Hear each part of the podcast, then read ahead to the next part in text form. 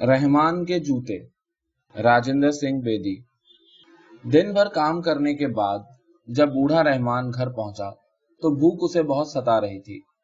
جینا کی ماں، جینا کی ماں، اس نے چلاتے ہوئے کہا، کھانا نکال دے بس جھٹ سے۔ بڑھیا اس وقت اپنے ہاتھ کپڑوں لتوں میں گیلے کیے بیٹھی تھی۔ پیشتر اس کے کہ وہ اپنے ہاتھ پہنچ لے۔ رحمان نے ایک دم اپنے جوتے کھاٹ کے نیچے اتار دیے۔ اور کھدر کے ملتانی تحمد کو زانوں میں دبا، کھاٹ پر چوکلی جماتے ہوئے بولا، بسم اللہ۔ بڑھاپے میں بھوک جوان ہو جاتی ہے۔ رحمان کی بسم اللہ۔ بڑھاپے اور جوانی کی اس دوڑ میں رکابی سے بہت پہلے اور بہت دور نکل گئی تھی۔ اور ابھی تک بڑھیا نے سجی اور نیل میں بھگوئے ہوئے ہاتھ دوپٹے سے نہیں پوچھے تھے۔ جینا کی ماں برابر چالیس سال سے اپنے ہاتھ دوپٹے سے پوچھتی آئی تھی۔ اور رحمان قریب قریب اتنے ہی عرصے سے خفا ہوتا آیا تھا۔ لیکن آج یکلخت وہ خود بھی اس کی وقت بچانے والی عادت کو سراہنے لگا تھا۔ رحمان بولا، جینا کی ماں، جلدی ذرا۔ اور بڑھیا اپنی چوالیس سالہ دقیانوسی ادا سے بولی، آئے ہائے، ذرا دم تو لے بابا تو۔ سو اتفاق سے رحمان کی نگاہ اپنے جوتوں پر جا تھمی، جو اس نے جلدی سے کھاٹ کے نیچے اتار دیے تھے۔ رحمان کا ایک جوتا دوسرے جوتے پر چڑھ گیا تھا۔ یہ مستقبل قریب میں کسی سفر پر جانے کی علامت تھی۔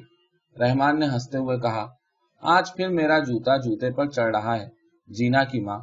اللہ جانے میں نے کون سے سفر پہ جانا ہے۔ جینا کو ملنے جانا ہے اور کہاں جانا ہے؟ بڑھیا بولی، یوں ہی تو نہیں تیرے گودڑ دھو رہی ہوں، بڈھے۔ دو پیسے ڈبل کا تو نیل ہی لگ گیا ہے تمہارے کپڑن کو۔ کیا تو دو پیسے روز کی کمائی بھی کرے ہے؟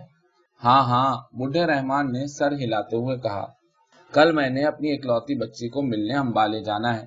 تبھی تو یہ جوتا جوتے سے نیارا نہیں ہوتا۔ پار سال بھی جب یہ جوتا جوتے پر چڑھ گیا تھا، تو رحمان کو پرچی ڈالنے کے لیے ضلع کچہری جانا پڑا تھا۔ اس کے ذہن میں اس سال کا سفر اور جوتوں کی کرتوت اچھی طرح سے محفوظ تھی۔ ضلع کچہری سے واپسی پر اسے پیدل ہی آنا پڑا تھا، کیونکہ ہونے والے ممبر نے تو واپسی پر اس کا کرایہ بھی نہیں دیا تھا۔ اس میں ممبر کا قصور نہ تھا، بلکہ جب رحمان پرچی پر نیلی چرخی کا نشان ڈالنے لگا تھا تو اس کے ہاتھ کانپ رہے تھے اور اس نے گھبرا کر پرچی کسی دوسرے ممبر کے حق میں دے دی تھی۔ جینا کو ملے دو سال ہونے کو آئے تھے۔ جینا امبالے میں بھی آئی ہوئی تھی۔ ان دو سالوں میں آخری چند ماہ رحمان نے بڑی مشکل سے گزارے تھے۔ اسے یہی محسوس ہوتا تھا جیسے کوئی دہتا ہوا اپلا اس کے دل پر رکھا ہوا ہے۔ جب اسے جینا کو ملنے کا خیال آتا تو اسے کچھ سکون، کچھ اطمینان میسر ہوتا۔ جب ملنے کا خیال ہی اس قدر تسکین دے تھا، تو ملنا کیسا ہوگا؟ بڈھا رحمان بڑی حیرت سے سوچتا تھا۔ وہ اپنی لاڈلی بیٹی کو ملے گا اور پھر تلنگوں کے سردار علی محمد کو۔ پھر تو وہ رو دے گا، پھر ہنس دے گا، پھر رو دے گا اور اپنے ننھے نواسے کو لے کر گلیوں بازاروں میں کھلاتا پھرے گا۔ یہ تو میں بھول ہی گیا تھا، جینا کی ماں۔ رحمان نے کھاٹ کی ایک کھلی ہوئی رسی کو عادتن گھسا کر کاٹتے ہوئے کہا بڑھاپے میں یادداشت کتنی کمزور ہو جاتی ہے۔ علی محمد جینا کا خابن ایک وجی جوان تھا۔ سپاہی سے ترقی کرتے کرتے وہ نائب بن گیا تھا۔ تلنگے اسے اپنا سردار کہتے تھے۔ صلح کے دنوں میں علی محمد بڑے جوش و خروش سے ہاکی کھیلا کرتا تھا۔ N W R police man brigade والے، یونیورسٹی والے اس نے سب ہرا دیے تھے۔ اب تو وہ اپنی ایمٹی کے ساتھ بسرا جانے والا تھا۔ کیونکہ عراق میں رشید علی بہت طاقت پکڑ چکا تھا۔ اس ہاکی کی بدولت ہی علی محمد کمپنی کمانڈر کی نگاہوں میں اونچا اٹھ گیا تھا۔ نائک بننے سے پہلے وہ جینا سے بہت اچھا سلوک کرتا تھا، لیکن اس کے بعد وہ اپنی نظروں میں اتنا بلند ہو گیا تھا کہ جینا اسے پاؤں تلے نظر نہ آتی تھی۔ اس کی ایک اور وجہ بھی تھی۔ مسز ہالٹ، کمپنی کمانڈر کی بیوی نے تقسیم انعامات کے وقت انگریزی میں علی محمد سے کچھ کہا تھا، جس کا ترجمہ صوبے دار نے کیا تھا۔ میں چاہتی ہوں تمہاری اسٹک چوم لوں۔ علی محمد کا خیال تھا کہ لفظ اسٹک نہیں ہوگا، کچھ اور ہوگا۔ بڑا حاصل ہے صوبے دار انگریزی بھی تو بس گہانے تک ہی جانتا ہے۔ رحمان کو یوں محسوس ہونے لگا جیسے اسے اپنے داماد سے نہیں، بلکہ کسی بہت بڑے افسر سے ملنے جانا ہے۔ اس نے کھاٹ پر سے جھک کر جوتے پر سے جوتا اتار دیا۔ گویا وہ امبالے جانے سے گھبراتا ہو۔ اس عرصے میں جینا کی ماں کھانا لے آئی۔ آج اس نے خلاف معمول گوشت پکا رکھا تھا۔ جینا کی ماں نے گوشت بڑی مشکل سے قصبے سے منگوایا تھا اور اس میں گھی اچھی طرح سے چھوڑا تھا۔ چھ ماہ پہلے رحمان کو تلی کی سخت شکایت تھی۔ اس لیے وہ تمام معلدات، سوڈا، گڑ، تیل، بینگن، مسور کی دال، گوشت اور چکنی غذا سے پرہیز کرتا تھا۔ اس چھ ماہ کے عرصے میں رحمان نے شاید سیر کے قریب نوشادت چھاچ کے ساتھ گھول کر پی لیا تھا۔ تب کہیں اس کے سانس کی تکلیف دور ہوئی تھی۔ بھوک لگنے کے علاوہ اس کے پیشاب کی سیاہی سپیدی میں بدلی تھی۔ آنکھوں میں گدلا پن اور تیرگی ویسے ہی نمایاں تھی۔ پلکوں پر کی بھربھراہٹ بھی قائم تھی اور جلد کا رنگ سیاہی مائل نیلگو ہو گیا تھا۔ گوشت دیکھ کر رحمان خفا ہو گیا۔ بولا، چار پانچ روز ہوئے، تو نے بینگن پکائے تھے۔ جب میں چپ رہا، پرسوں مسور کی دال پکائی جب بھی چپ رہا، تو تو بس چاہتی ہے کہ میں بولوں ہی نہیں۔ مری مٹی کا ہو رہوں۔ سچ کہتا ہوں، تو مجھے مارنے پہ تلی ہے جینا کی ماں۔ بڑھیا پہلے روز سے ہی جب اس نے بیگن پکائے تھے، رحمان کی طرف سے اس احتجاج کی متوقع تھی۔ لیکن رحمان کی خاموشی سے بڑھیا نے الٹا ہی مطلب لیا۔ دراصل بڑھیا نے قریب قریب ایک نکٹھو کے لیے اپنا ذائقہ بھی ترک کر ڈالا تھا۔ بڑھیا کا سوچنے کا ڈھب بھی نیارا تھا۔ جب سے وہ پیٹ بڑھے ہوئے اس ڈھانچ کے ساتھ وابستہ ہوئی تھی، اس نے سکھی کیا پایا تھا۔ لیکن ایک تربوز پر سے پھسل کر گھٹنا توڑ بیٹھنے سے اس نے پینشن پا لی تھی اور گھر میں بیٹھ رہا تھا۔ بڑھیا نے کپڑے چھانٹتے ہوئے کہا، تو نہ کھا بابا، تیری خاطر میں تو نہ مروں مجھے تو روز دال روز دال میں کچھ مزہ نہیں دکھے۔ رحمان کا جی چاہتا تھا کہ وہ کھاٹ کے نیچے سے جوتا اٹھا لے اور اس بڑھیا کی چندیا پر سے رہے سہے بالوں کا بھی صفایا کر دے۔ سر کی پشم کے اترتے ہی بڑھیا کا دائمی نزلہ بھی دور ہو جائے گا۔ لیکن چند ہی لقمے منہ میں ڈالنے کے فوراً بعد ہی اسے خیال آیا۔ تلی ہوتی ہے تو ہوتی رہے۔ کتنا ذائقے دار گوشت پکایا ہے میری جینا کی ماں نے۔ میں تو ناشکرا ہوں پورا۔ اور رحمان چٹخارے لے لے کر ترکاری کھانے لگا۔ سالن کا تر کیا ہوا لقمہ جب اس کے منہ میں جاتا تو اسے خیال آتا۔ آخر اس نے جینا کی ماں کو کون سا سکھ دیا ہے؟ وہ چاہتا تھا کہ اب تحصیل میں چپراسی ہو جائے اور پھر اس کے پرانے دن واپس آ جائے۔ کھانے کے بعد رحمان نے اپنی انگلیاں پگڑی کے شملے سے پوچھی اور اٹھ کھڑا ہوا۔ کسی نیم شعوری احساس سے اس نے اپنے جوتے اٹھائے اور انہیں دالان میں ایک دوسرے سے اچھی طرح علیحدہ علیحدہ کر کے ڈال دیا۔ لیکن اس سفر سے چھٹکارا نہیں تھا۔ ہر چند کے اپنی آٹھ روزہ مکی میں نلائی لازمی تھی۔ صبح دالان میں جھاڑو دیتے ہوئے بڑھیا نے بے احتیاطی سے رحمان کے جوتے سرکا دیے اور جوتے کی ایڑی دوسری ایڑی پر چڑھ گئی۔ شام کے قریب ارادے پست ہو جاتے ہیں۔ سونے سے پہلے امبالے جانے کا خیال رحمان کے دل میں کچا پکا تھا۔ اس کا خیال تھا کہ ترائی میں نلائی کر چکنے کے بعد ہی وہ کہیں جائے گا اور نیز کل کی مرغن غذا سے اس کے پیٹ میں پھر کوئی نقص واقع ہو گیا تھا۔ لیکن صبح جب اس نے پھر جوتوں کی حالت دیکھی تو اس نے سوچا، اب امبالے جائے بنا چھٹکارا نہیں ہے۔ میں لاکھ انکار کروں، لیکن میرا دانا پانی، میرے جوتے بڑے پروین ہیں۔ وہ مجھے سفر پہ جانے کے لیے مجبور کرتے ہیں۔ اس وقت صبح کے سات بجے تھے اور صبح کے وقت ارادے بلند ہو جاتے ہیں۔ رحمان نے پھر اپنا جوتا سیدھا کیا اور اپنے کپڑوں کی دیکھ بھال کرنے لگا۔ نیل میں دھلے ہوئے کپڑے سوکھ کر رات ہی رات میں کیسے اجلے ہو گئے تھے۔ نیلاہٹ نے اپنے آپ کو کھو کر سپیدی کو کتنا ابھار دیا تھا۔ جب کبھی بڑھیا نیل کے بغیر کپڑے دھوتی تھی تو یوں دکھائی دیتا تھا جیسے ابھی انہیں جوہر کے پانی سے نکالا گیا ہو۔ اور پانی کی مٹیالی رنگت ان میں یوں بس گئی ہو جیسے پاگل کے دماغ میں واہمہ بس جاتا ہے۔ جینا کی ماں اوکھلی میں متواتر دو تین دن سے جو کوٹ کر تندل بنا رہی تھی۔ گھر میں عرصے سے پرانا گڑ پڑا تھا جسے دھوپ میں رکھ کر کیڑے نکال دیے گئے تھے۔ اس کے علاوہ سوکھی مکی کے بھٹے تھے۔ گویا جینا کی ماں بہت دنوں سے اس سفر کی تیاری کر رہی تھی اور جوتے کا جوتے پر چڑھنا تو محض اس کی تصدیق تھی۔ بڑھیا کا خیال تھا کہ ان تندلوں میں سے رحمان کا زیادہ راہ بھی ہو جائے گا اور بیٹی کے لیے سوغات بھی۔ رحمان کو کوئی خیال آیا؟ بولا، جینا کی ماں بلا کیا نام رکھا ہے انہوں نے اپنے ننے کا؟ بڑھیا ہنستے ہوئے بولی، صاحب یعنی اسحاق رکھا ہے نام، اور کیا رکھا ہے نام انہوں نے اپنے ننے کا؟ واہ، سچ مچ، کتنی کمزور ہے تیری یادداشت۔ اسحاق کا نام بھلا رحمان کیسے یاد رکھ سکتا تھا؟ جب وہ خود بھی ننا تھا تو اس کا دادا بھی رحمان کا نام بھول گیا تھا۔ دادا کھاتا پیتا آدمی تھا۔ اس نے چاندی کی ایک تختی پر عربی لفظوں میں رحمان لکھوا کر اسے اپنے پوتے کے گلے میں ڈال دیا تھا۔ لیکن پڑھنا کسے آتا تھا؟ بس وہ تختی کو دیکھ کر ہنس دیا کرتا تھا۔ ان دنوں تو نام گامو، شیرا، فتو فجا وغیرہ ہی ہوتے تھے۔ اسحاق، شعیب وغیرہ نام تو اب قصباتی لوگوں نے رکھنے شروع کر دیے تھے۔ رحمان سوچنے لگا صاحب اب تو ڈیڑھ برس کا ہو چکا ہوگا۔ اب اس کا سر بھی نہیں جھولتا ہوگا۔ وہ گردن اٹھا میری طرف ٹک ٹک دیکھتا جائے گا اور اپنے ننھے سے دل میں سوچے گا، اللہ جانے یہ بابا، چٹے بالوں والا بوڑھا ہمارے ہاں کہاں سے آٹپکا وہ نہیں جانے گا کہ اس کا اپنا بابا ہے، اپنا نانا جس کے گوشت پوش سے وہ خود بھی بنا ہے۔ وہ چپکے سے اپنا منہ جینا کی گود میں چھپا لے گا۔ میرا جی چاہے گا جینا کو بھی اپنی گود میں اٹھا لوں۔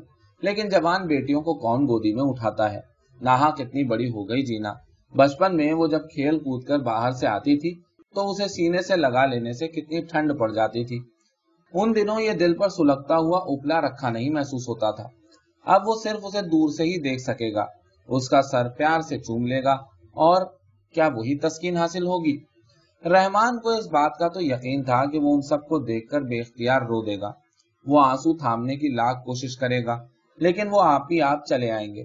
وہ اس لیے نہیں بہیں گے کہ تلنگا اس کی بیٹی کو پیٹتا ہے۔ بلکہ زبان کے طویل قصوں کی بجائے آنکھوں سے اس بات کا اظہار کر دے گا کہ جینا میری بیٹی ہے، تیرے پیچھے میں نے بہت کڑے دن دیکھے ہیں۔ جب چودھری خوشحال نے مجھے مارا تھا تو اس وقت میری کمر بالکل ٹوٹ گئی تھی۔ میں مر ہی تو چلا تھا۔ پھر تو کہاں دیکھتی اپنے ابا کو؟ لیکن بے نائی کوئی نہیں مرتا۔ شاید میں تمہارے یا ساقے یا کسی اور نیک بخت کے پاؤں کی خیرات بچ رہا۔ اور کیا ننھے کا لہو جوش مارنے سے رہ جائے گا؟ وہ ہمک کر چلا آئے گا میرے پاس۔ اور میں کہوں گا ساہک بیٹا، دیکھ میں تیرے لیے لایا ہوں تندل اور گڑ اور کھلونے اور بہت کچھ لایا ہوں۔ گاؤں کے لوگوں کا یہی غریبی دعویٰ ہوتا ہے۔ ننا مشکل سے دانتوں میں پپول سکے گا کسی ہرے بھٹے کو۔ اور جب تلنگے سے میری توتو میں ہوگی تو میں اسے خوب کھری کھری سناؤں گا۔ بڑا سمجھتا ہے اپنے آپ کو کل کی گلہری اور اور وہ ناراض ہو جائے گا۔ کہے گا، گھر رکھو اپنی بیٹی کو۔ پھر میں اس کے بیٹے کو اٹھائے پھروں گا۔ گلی گلی، بازار بازار، اور من جائے گا تلنگا۔ رحمان نے نلائی کا بندوبست کیا۔ کھڑی کھیتی کی قسم پر کچھ روپے ادھار لیے، سوغات باندھی، زیادہ راہ بھی، اور یکے پر پاؤں رکھ دیا۔ بڑھیا نے اسے اللہ کے حوالے کرتے ہوئے کہا، بسرا چلا جائے گا علیہ چند روز میں۔ میری جینا کو ساتھ ہی لیتے آنا، اور میرے ساحقے کو۔ کون جانے، کب دم نکل جائے؟ ملکہ رانی سے مانک پور پہنچتے پہنچتے رحمان نے اسحاق کے لیے بہت سی چیزیں خرید لی ایک چھوٹا سا شیشہ تھا، ایک سیلولائٹ کا جاپانی جھنجنا جس میں نصف درجن کے قریب گھنگرو ایک دم بج اٹھتے تھے۔ مانک پور سے رحمان نے ایک چھوٹا سا گڈیرا بھی خرید لیا تاکہ اسحاق اسے پکڑ کر چلنا سیکھ جائے۔ کبھی رحمان کہتا، اللہ کرے، اسحاق کے دانت اس قابل ہوں کہ وہ بھٹے کھا سکے۔ پھر ایک دم اس کی خواہش ہوتی کہ وہ اتنا چھوٹا ہو کہ چلنا بھی نہ سیکھا ہو۔ اور جینا کی پڑوسنے جینا کو کہیں ننے نے تو اپنے نانا کے گڈیرے پر چلنا سیکھا ہے۔ اور رحمان نہیں جانتا تھا کہ وہ ننے کو بڑا دیکھنا چاہتا ہے یا بڑے کو ننا صرف اس کی خواہش تھی کہ اس کے تندل، اس کے بھٹے، اس کا شیشہ، اس کا جاپانی جھنجھنا اور باقی خریدی ہوئی چیزیں سب سفل ہوں۔ انہیں وہ مقبولیت حاصل ہو جس کا وہ متمنی ہے۔ کبھی وہ سوچتا کیا جینا گاؤں کے گوار لوگوں کے ان تحائف کو پسند کرے گی؟ کیا ممکن وہ محض اس کا دل رکھنے کے لیے ان چیزوں کو پا کر باغ باغ ہو جائے؟ لیکن کیا وہ صرف میرا جی رکھنے کے لیے ایسا کرے گی؟ پھر تو مجھے بہت دکھ ہوگا۔ کیا میرے تندل سچ مچ اسے پسند نہیں آ سکتے؟ میری بیٹی کو، میری اپنی جینا کو۔ الیا تو پرایا پیٹ ہے۔ وہ تو کچھ بھی پسند نہیں کرے گا۔ وہ تو نائک ہے۔ اللہ جانے صاحب لوگوں کے ساتھ کیا کچھ کھاتا ہوگا۔ وہ کیوں پسند کرنے لگا گاؤں کے تندل؟ اور نانک پور سے روانہ ہوتے ہوئے رحمان کاپنے لگا۔ رحمان پر جسمانی اور ذہنی تھکاوٹ کی وجہ سے غنودگی سی تاری ہو گئی۔ رات کے گوشت نے اس کے پیٹ کا شیطان جگا دیا تھا۔ آنکھوں میں گدلاہٹ اور تیرگی تو تھی ہی، لیکن کچھ سفر، کچھ مرغن غذا کی وجہ سے آنکھوں میں سے شولے لپکنے لگے۔ رحمان نے اپنے پیٹ کو دبایا۔ تلی والی جگہ پھر ٹھسی معلوم ہوتی تھی۔ جینا کی ماں نے ناہک گوشت پکایا، لیکن اس وقت تو اسے دوپٹے سے ہاتھ پہنچنا اور گوشت، دونوں چیزیں پسند آئی تھی رحمان کو ایک جگہ پیشاب کی حاجت ہوئی اور اس نے دیکھا کہ اس کا کارورا سیاہی مائل گدلا تھا۔ رحمان کو پھر وہم ہو گیا۔ بہرحال اس نے سوچا، مجھے پرہیز کرنا چاہیے۔ پرانا مرض پھر اوت کر آیا ہے۔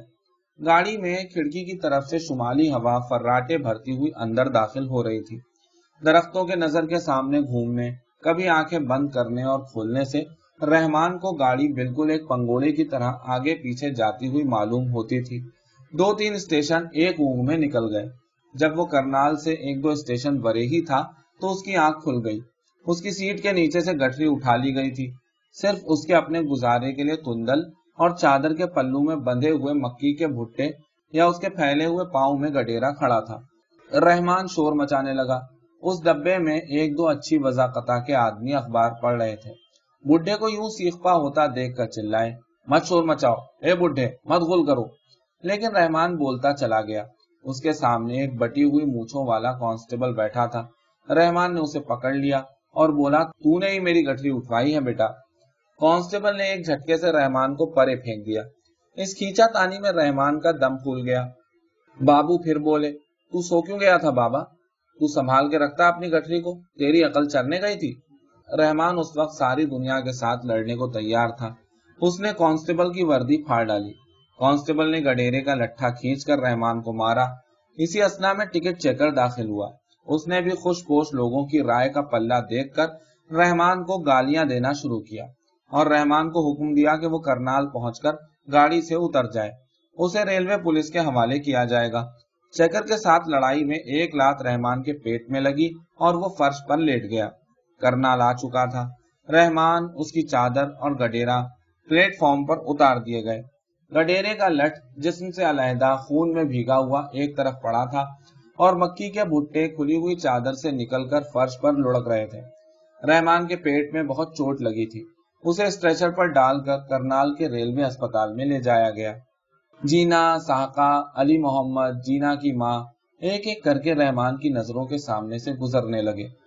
زندگی کی فلم کتنی چھوٹی ہے۔ اس میں بمشکل تین چار آدمی اور ایک دو عورتیں ہی آ سکتی ہیں۔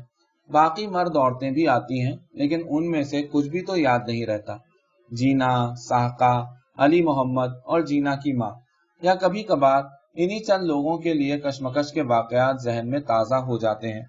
مثلا گڈیرا پلیٹ فارم پر پڑا ہوا اور مکی کے لڑکتے ہوئے بھٹے جنہیں خلاصیوں واچ مینوں سگنل والوں کے آوارہ چھوکرے اٹھا اٹھا کر بھاگ رہے ہوں اور ان کے کالے کالے چہروں میں سفید دانت بالکل اسی طرح دکھائی دیں جیسے اس تاریخ سے پس منظر میں ان کی ہنسی ان کے قہقہ یا دور کوئی پولیس مین اپنی ڈائری میں چند ضروری و غیر ضروری تفاصیل لکھ رہا ہو۔ پھر لات ماری۔ این یہ نہیں ہو سکتا۔ اچھا پھر لات ماری۔ اور پھر؟ پھر اسپتال کے سفید بسترے، کفن کی طرح منہ کھولے ہوئے چادریں، قبروں کی طرح چار پائیاں اسرائیل نما نرسیں اور ڈاکٹر رحمان نے دیکھا، اس کی تندلوں والی چادر ہسپتال میں اس کے سرانے پڑی تھی۔ یہ بھی وہی چھوڑ آئے ہوتے، رحمان نے کہا۔ اس کی مجھے کیا ضرورت ہے؟ اس کے علاوہ رحمان کے پاس کچھ بھی نہ تھا۔ ڈاکٹر اور نرس اس کے سرہانے کھڑے، ہر لہجہ لٹھے کی سفید چادر کو منہ کی جانب کھسکا دیتے تھے۔ رحمان کو قے کی حاجت محسوس ہوئی۔ نرس نے فوراً ایک چلمچی بیڈ کے نیچے سرکا دی۔ رحمان قے کرنے کے لیے جھکا۔ اور اس نے دیکھا کہ اس نے اپنے جوتے بدستور جلدی سے چارپائی کے نیچے اتار دیے تھے اور جوتے پر جوتا چڑھ گیا تھا۔ رحمان ایک میلی سی سکڑی ہوئی ہنسی ہنسا اور بولا، ڈاک دار جی مجھے سفر پہ جانا ہے۔ آپ دیکھتے ہیں، میرا جوتا جوتے پر کیسے چڑھ رہا ہے؟ ڈاکٹر جواباً مسکرا دیا اور بولا ہاں بابا، تو نے بڑے لمبے سفر پہ جانا ہے بابا۔ پھر رحمان کے سرانے کی چادر ٹٹولتے ہوئے بولا، لیکن تیرا زیادہ راہ کتنا ناکافی ہے۔ یہی فقط تندل اور اتنا لمبا سفر، بس جینا جینا کی ماں ساہکا اور علی محمد، یا وہ افسوسناک واقعہ۔ رحمان نے زیادہ راہ پر اپنا ہاتھ رکھ دیا اور ایک بڑے لمبے سفر پہ روانہ ہو گیا۔